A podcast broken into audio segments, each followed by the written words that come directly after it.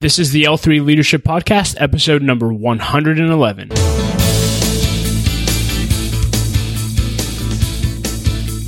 Hey, everybody, and welcome to episode number 111 of the L3 Leadership Podcast. My name is Doug Smith, and I'm the founder of L3 Leadership. We're a leadership development company devoted to helping you become the best leader that you can be. And if you want to learn more about our organization and what we do, you can go to l3leadership.org. If you're new to the podcast, we bring you three episodes every single month. One is always from our leadership events that we host throughout our city. Uh, one is an interview that I do with a high level leader. And then once a month, you'll get a leadership lesson by me as well. If you've been listening for a while, thank you. Uh, we I, we do not take you listening for granted, and we appreciate you subscribing. And if you would just do us a favor and hop on iTunes and leave a rating and review for us, it does make a difference. And we just want to thank everyone who's done that so far. So before we jump into our talk for today, I just want to thank our sponsors, Babb Inc. They are an insurance broker, third party administrator, and consulting firm in Pennsylvania and all across the country. And they host our monthly leadership breakfast. They are a phenomenal company led by my friend Russell Livingston, and uh, they really believe in developing the next generation of leaders, and that's why they're partnering with us. And it's such an honor to partner with them. And uh, again, if you have any insurance needs or want to check out what they do, you can simply visit their website at babbins.com. That's B A B B I N S.com. So that being said, let's dive into the episode. This episode of the podcast comes from our breakfast series. We recently had Kimberly Gonxhe, director of the Metro Urban Institute at the Pittsburgh Theological Seminary, speak. And uh, Kimberly's talk was extremely encouraging and extremely challenging at the same time. She really challenged us to, to examine ourselves and look at the privileges that we have that we probably take for granted and actually use our privilege to make a difference in the world. I think that you'll be really challenged by her talk, and I hope um, that you'll not only learn something, but I hope that you'll act on what she talks about. I think it's extremely important. And again, this specific episode is her talk from the breakfast. We also had a question and answer session that was great with her, and that'll be in episode 112 for you to listen to. If you listen to this and you'd like to connect with Kimberly or what she's doing, you can get all the show notes at l3leadership.org forward slash episode 111, uh, 111, and uh, you can see everything right there. So that being said, let's just jump right into our talk, and I'll be back at the end with a few announcements. Hello. Good morning. It is wonderful to be here today, all you morning people. not a morning person. so this is solely out of love. but it's truly a, a, an honor to be here today with you. Um, I think it's an amazing work that Doug and his wife are doing um, for this Young Leaders um, Initiative um, with this breakfast. Um, so my name is Kimberly. I'm the director of the Metro Urban Institute at Pittsburgh Theological Seminary, um, located in East in the East Liberty area. And um, I'm also the executive director of the Live Foundation, which is an international gender justice organization. Um, we've had a busy summer. Um, this summer, I led a delegation of 14 to Kenya. That was in June. And we uh, had, what, six seminarians, um, a journalist from the University of Pittsburgh, some folks from the Heinz Endowments, as well as just a lot of community members. And uh, we had a fantastic time in Kenya, um, advocating for the women and girls uh, there within the Samburu and Maasai tribes alongside um, their um, leaders uh, who do this on an everyday basis, just undergirding the work that they do. Um, came back to Pittsburgh for about a, two and a half weeks and uh, was uh, out to Trinidad and Tobago uh, for a conference there, the um, Transatlantic Roundtable on Religion and Race, um, amazing conference which deals with um, the issues that are experienced, the challenges that are experienced by uh, those within the Af- African diaspora as well as those who are still on the main continent. And so it's been a very rich um, and fulfilling summer. Um, and as this summer comes to a close, uh, it's just a beautiful time to be able to be here with you all today. So thank you so much for having me. Um, so my talk today, and I realize you've had, I, have looked at some of the other people you've had here. Um, some really good friends of mine have been here actually. You had what, Lee Critcher here last time. He's an amazing guy. Um, so it, it's truly an honor to be uh, taking the same stage per se as uh, some of the others that you've had here. Um, what I'm going to share with you today are really just um, some golden nuggets, um, takeaways uh, life experiences. Um, some things can be taught, others just have to be lived. And so um, I, I, truly believe that we shouldn't waste our pain. We shouldn't waste uh, those experiences, and it's good to pass on uh, those things that we've learned. And so, with that, I'm going to begin with authenticity. I know as a, as a young leader, especially, it's so easy just to see what the company culture might be in an organization or see the way that things normally go in an organization and just kind of fit your way into what's already taking place. Um, one thing I've learned is the importance of really being true to yourself.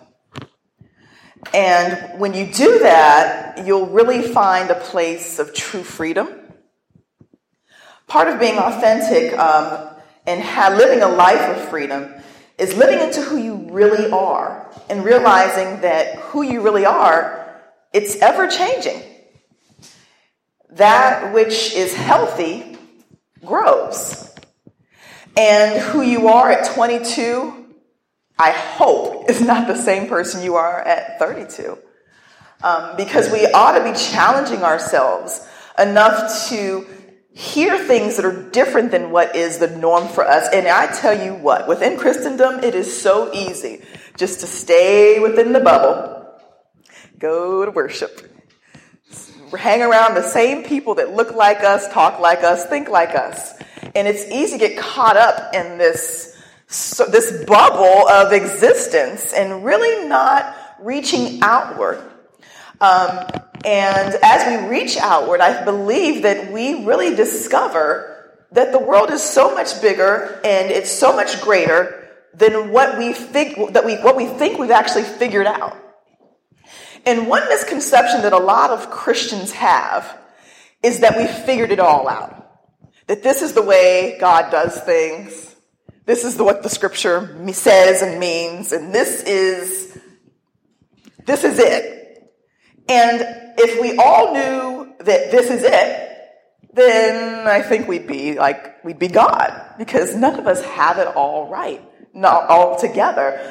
There are some people that say that um, if Jesus were to walk the earth today, just to see how things are going, you know, kind of a preview to the second coming, that, um, that he wouldn't join a church. Because no church really has it all together that we're all missing something.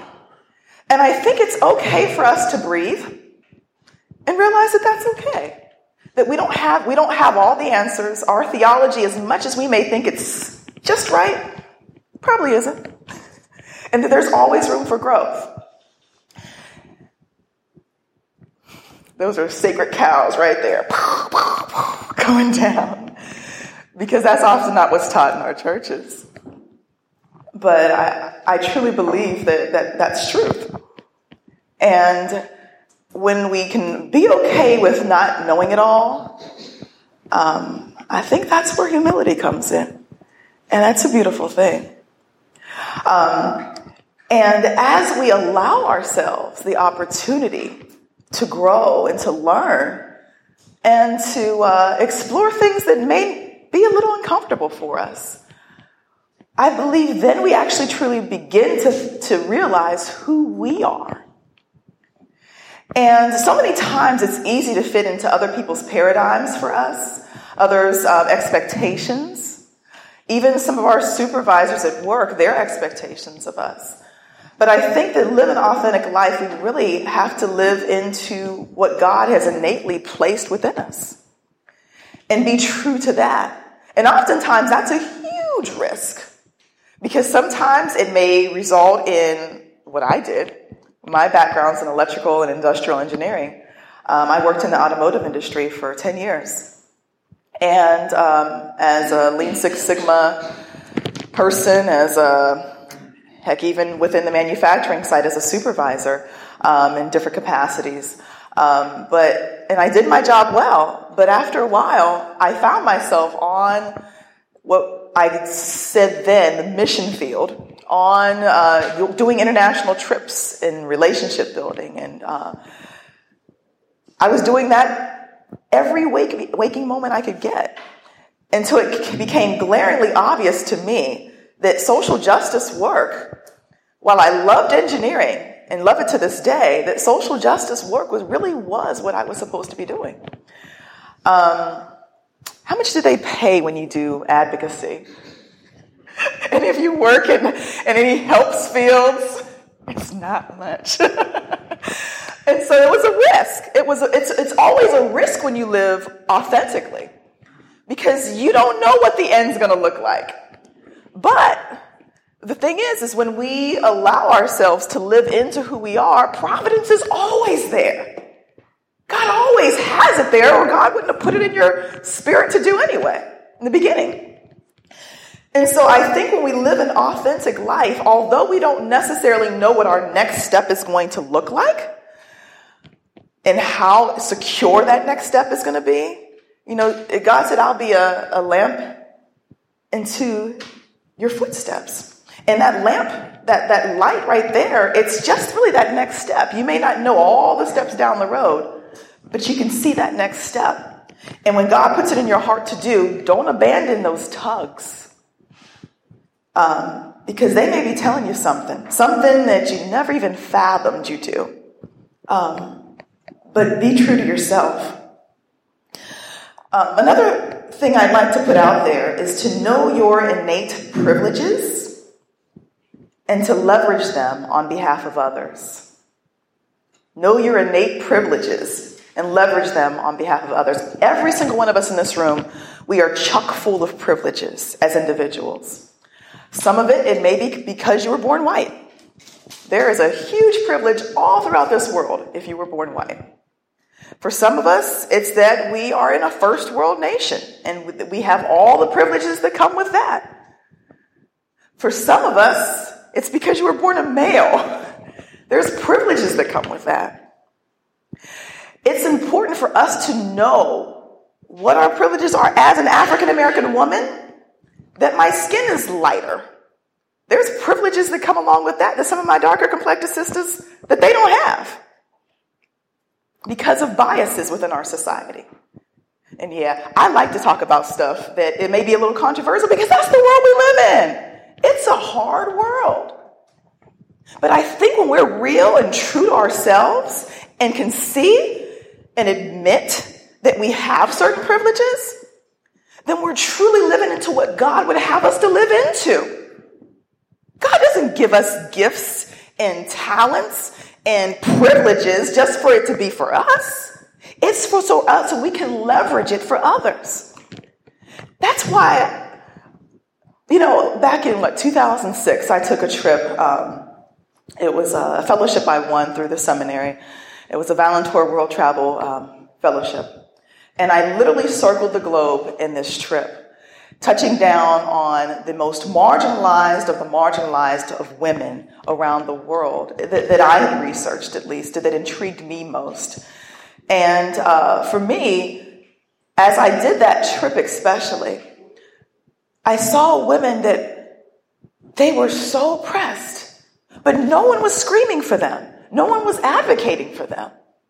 And I think that when, when, we are, when we're allowed to see certain things, we shouldn't be allowed to unsee them.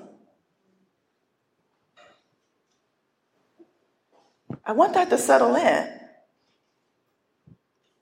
Because as we're, as we're given the opportunity to see things, especially to see people who can't advocate for themselves in some regards. Our privilege itself signs us up for the task.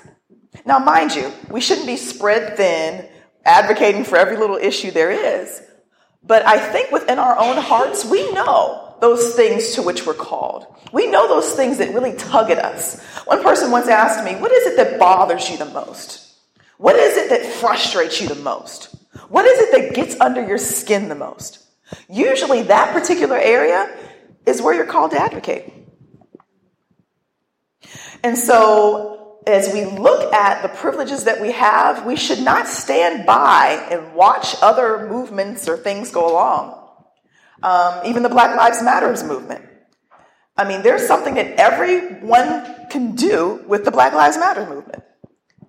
It's just a matter of seeing what area do I occupy, what type of influence do I have, and then what can I do to make a difference? And I say Black Lives Matter not as a political statement, it's a human rights issue. It's a human rights issue. Another nugget I want to put out there is um, to stand up for right. Just because it's the norm doesn't mean that it's right. I work with um, the Samburu and Maasai tribes in Kenya, and there are centuries old traditions that take place there that the Samburu and Maasai themselves are beginning to say, this just ain't right. We got to do something about this. But it, cut, but it took centuries of, of, of women enduring some of these practices um, and still enduring to this day. Um, in the, in the Samburu tribe alone in Kenya, 90, almost 98% of girls are undergo female genital mutilation um, in, the, in that area. And the thing is, is that uh, it took some really brave people to say, just because this is the norm doesn't mean that it's right. Well, as I've done advocacy work, I've come to realize, and it was really interesting, this group that I took over to Kenya with me this time, because it's, it's wonderful when you can have a, multiple sets of eyes looking at the same thing, but from their own different vantage points.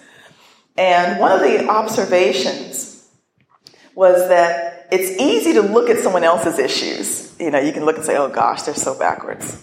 Um, but that same ideal or idea holds true for every society. There are so many things that we do here in U.S. culture that is a norm that we don't question because we've always done it this way. that it's okay to challenge. And actually, some things are extremely healthy to challenge. They should be challenged. And that's why it behooves us as Americans, even, to get some folks from the global south. Sometimes we just look at ourselves, we're doing mission work, we say, which I'm, I'm trying to find better, a better word for that. Because when you say mission, it's kind of truncated with, we are going to do for them. And that's never how relationships should be. Everyone has some, something to offer. Um, everyone has resources. It may not be the same resources you have, but they're resources nonetheless. And it's a matter of entering into a situation and building relationship. And so I'm now trying to call my trips education trips, relationship building trips, um, as opposed to mission and the doing for. Um, because we should be in relationship, equal relationship, and coming to the same table. And yeah, you may have issues here, but we have issues there. And I say that because some of the greatest lessons I've learned about um, things that are normative here um, have come from my friends from around the world who have come to stay in our homes. I'll never forget, uh, I have a friend, Pastor James. He's uh, from Uganda, literally Uganda. And he comes and stays uh, at our home um, on a, whenever he's in the U.S. And his first time here, he says, "All you Americans, you get into your cars and your garages and you roll your windows up. You back out of your garages and you drive down the street like this, not even waving to your neighbors. Then you go to work and you park your car in your little spot and you go straight up to what? Your cubicle. and you're all isolated and you're alone. And what are you doing? And then you call yourself a Christian? Because in Uganda, the typical family has taken in orphans. There's not, they don't really even need orphanages because all the families say there's a kid who needs a home. We've got a space. And if we don't, we'll make one. Every friend I have in Uganda has at least three to four orphans that live with them. Or if they're not orphans, they, their parents are studying somewhere and they've said, hey, I will take your kids, you go study. But it's, it's, it's communal. By the time you wake up, you have interacted with all these people who are not your immediate family. You go outside your home, and people are bustling in the streets. This room right here, you take our you take our number and you multiply it by five sometimes, and that's the hustle and bustle you see in the streets. But people are greeting each other, they're interacting with one another, and they're sharing the love of God with one another. And it's a beautiful thing. But sometimes, and here in the United States, we tend to have this idea that it's, you know, me and my Jesus and my personal salvation and all these things that tend to be personal. Where I don't know about our, I think our faith is uh, more communal. And we can learn a lot of lessons from our friends uh, from abroad. Um, and it's crazy because every other place in the, in the world, I mean, people are traveling, they're, they're learning, they know at least three to four languages and, you know, and we kind of sit here nice and pretty and think that the world should come to us and everyone should speak English. Um, but we'd learn a lot if we flipped that up over and uh, challenged ourselves to, to be open and to learn and to be different than what the norm is here. One last thing I want to say regarding um, regarding the um, just because it's normal doesn't mean that it's right. It, it would be good for us to evaluate different things such as even gender roles or um, just racial roles. Um, I tell you, if, if, nothing else has provoked this country, it's it's and I, I I'm not imagining I don't have this utopia feeling that everyone here is a Republican or everyone here is a Democrat because we wouldn't be human if we were all one thing. I mean, it, that's the beauty of humanity is that we think differently and that we, we, we work differently. Um, but it's just been interesting, just, uh, just the whole, just all that's going on in our society today um, with politics, with, with uh, human rights issues. Um, it, I think, if nothing else, they challenge us to take a deeper look um, and to take a harder look. Um, because that, that's what living in tension is.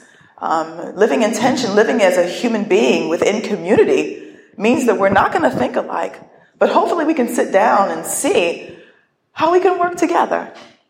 Um, and that's, that's, the, that's really the bottom line is how can we work together? Um, and uh, just a lot of prayers going forth for November. Uh, next nugget I'd like to leave is uh, reaching forward and reaching back. Um, it's always easy when we're progressing um, in our careers to uh, to look ahead and see, you know, what our five-year goals are, ten-year goals are, and all of that. But even as young leaders, oh gosh, did you say the young leaders are what, 25 to 35, Doug? Gosh. Okay, I'll be celebrating my 39th birthday uh, next week. Oh gosh, okay. Um, sometimes it just is glaring in you in your face that you may not fit the, some, the demographic you think you should fit in. but anyway, um, no matter where you are in the course of life, it's so important that not only as you're thinking, reaching forward, that you're also reaching back. And uh, life can be so complex, you know. You're getting married, you're having babies, you know, you got all these things going on, you know, deadlines at work, and it's just trudge ahead, trudge ahead, trudge ahead. And it's sometimes it can get so, it can, if it's not on your radar to do, it's something that's always on the back burner. Oh, I'm to do this soon. Oh, I'm to do this soon. But I think it's so important for us to intentionally make sure that we're reaching. When I say reaching back, that doesn't mean reaching down. It just means reaching back to where maybe you've come from or some uh, young people that may be good for you to pour into. Um, but it's, it's really important for that to be on the forefront of our minds. Um, God has allowed each one of us to experience all kinds of different uh, growths um, and lessons learned and the bump in our heads and doing things, making mistakes.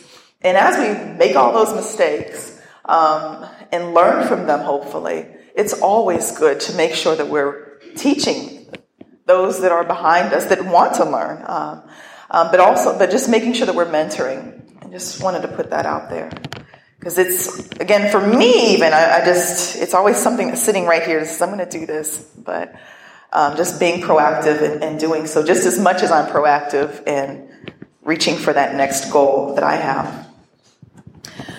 Um, one of the greatest lessons that um, if I haven't learned anything else in my life, is to live a life driven by faith and not by fear. Uh, when I look at, I just mentioned to you that I'm turning 39 next week.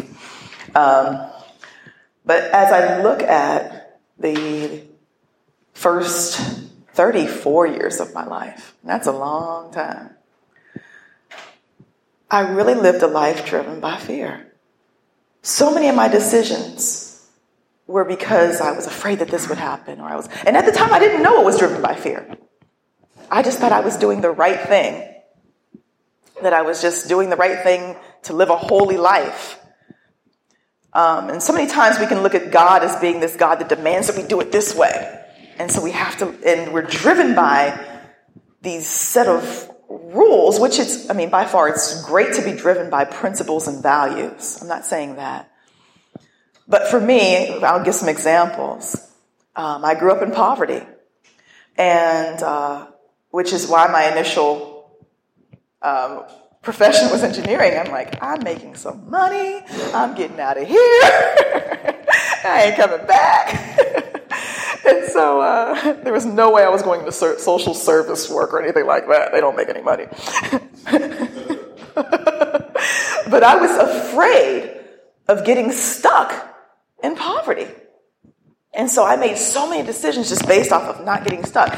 And while that's a great fuel um, to challenge oneself, um, I just made it, it, it, it, drove me though, and it, and it drove me to a place where it really wasn't healthy. I was afraid. And when you're afraid, you're really not living by faith. Um, sometimes that fear is good, it's a good unction to go in a certain direction, but it's, it's definitely not a place, a, a sentiment to live into. Um, I was afraid of a lot of things. You know, I it, with I I saw people around me that were um, abused, and uh, that drove me to make sure I did maybe make sure I was around these types of people. I didn't even have friends that were bigger than me. So, just because I, I, I, just wanted to make sure that if uh, something went down, that I could take them out. serious. I'm serious. I just I saw violence so much that I was always sizing somebody up and saying, okay, how can I how can I survive the situation? You know, that's what trauma do to you. Um, I say that from my perspective. But there's there's those of us, I mean, there's all kinds of perspectives that we have um, that and things in our lives that, that drive us. Um, it could be the fear of uh, success for some of us. Fear of just rising up to who we know we really are. And so we just stay in this comfortable place and we don't come out of our box. But when we live a, a life based off of faith, faith, you know, this little girl uh, from the projects on welfare, one day I came home to my mom, and I may have shared this with you, Doug, um, and told her I wanted to be a foreign exchange student. And so I was in my sophomore year of high school. And she looks at me, laughs, and goes into the next room, goes into the kitchen. And, um, but I knew that, I knew I was called to the world. And although I had never left really, I never, I grew up in Ohio, I really never left northern Ohio. Um, barely left my city, um, other than trips to Erie, Pennsylvania, where some of my extended family was. But I knew I was called to the nations. And so uh, I began to bake cookies and do different things to raise money. Um, and when you live your life based off of faith, nothing's impossible. Literally, when the scripture says that nothing is impossible for the one who believes, that is so true.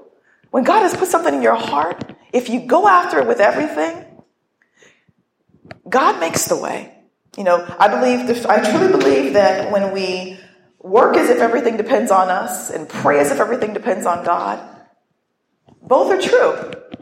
Because we do the possible, God does the impossible. But oftentimes, providence doesn't come until we've done those possible things. So I was a foreign exchange student. At uh, the age of 15, I lived for a year in Brazil. Um, left my family, who were still in the projects on welfare, no car. We had to get a ride to the airport. Um, but that happened. Um, to this day, even me taking my kids with me to Kenya. Oh, when I didn't mention that, when I went to Kenya this year, you know, God showed me a vision back when I was uh, 19 years old. I was at Ohio University, And I saw this vision, and I was on a mission field. There's mission field. Yeah, I, w- I was I was somewhere international, building relationships and learning, and um, I had one kid that was running around with the other village kids, and I had one kid that was right here on my hip, and she was shy, and I could see that it was a girl, and I I could see her face, and she looked just like me. And that I had that vision when I was 19 years old, over half a lifetime for me ago.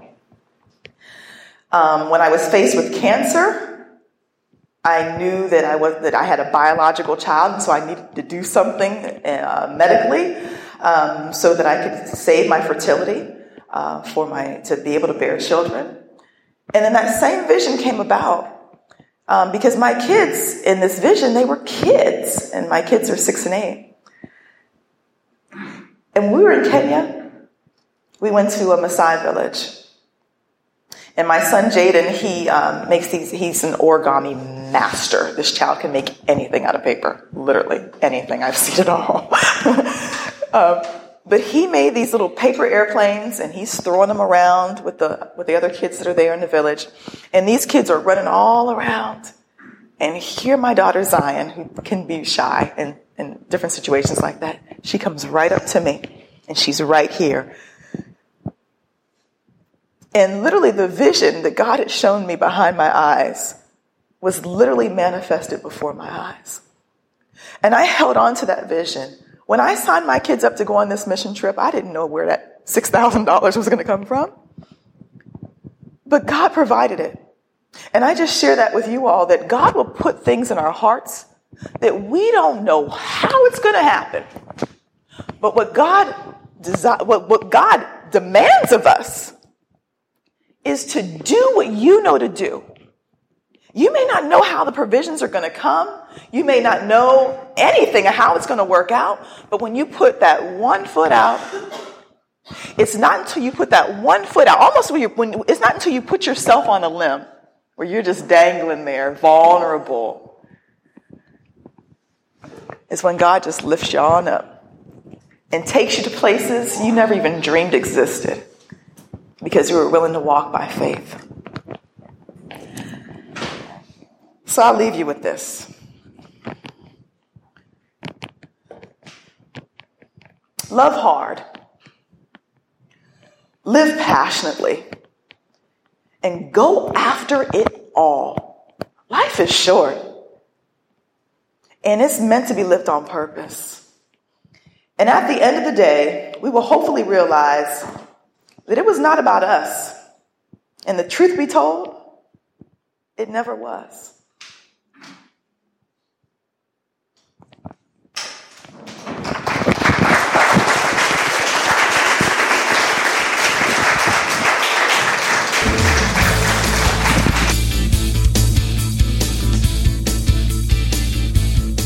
Everyone, thank you so much for listening to Kimberly's talk. I hope you enjoyed it and I hope you were challenged by it. And remember, for ways to connect with Kimberly and what she's doing, you can simply go to the show notes at l3leadership.org forward slash episode 111 and you'll see everything you need right there. And again, the talk didn't stop here. We also had a question and answer session with Kimberly, which you can listen to on episode 112, uh, which is the next episode. And we hope that'll add value to you as well. I want to thank our other sponsor, 068, which is a company that collaborates with ex-convicts and actually starts companies with them, which is unbelievable. And uh, my friend Daniel Bull, who has also spoken at our breakfast, uh, leads that organization and they are transforming uh, people's lives through what they're doing. And you can learn more about their work at 068.org. Uh, all spelled out, that's 068.org.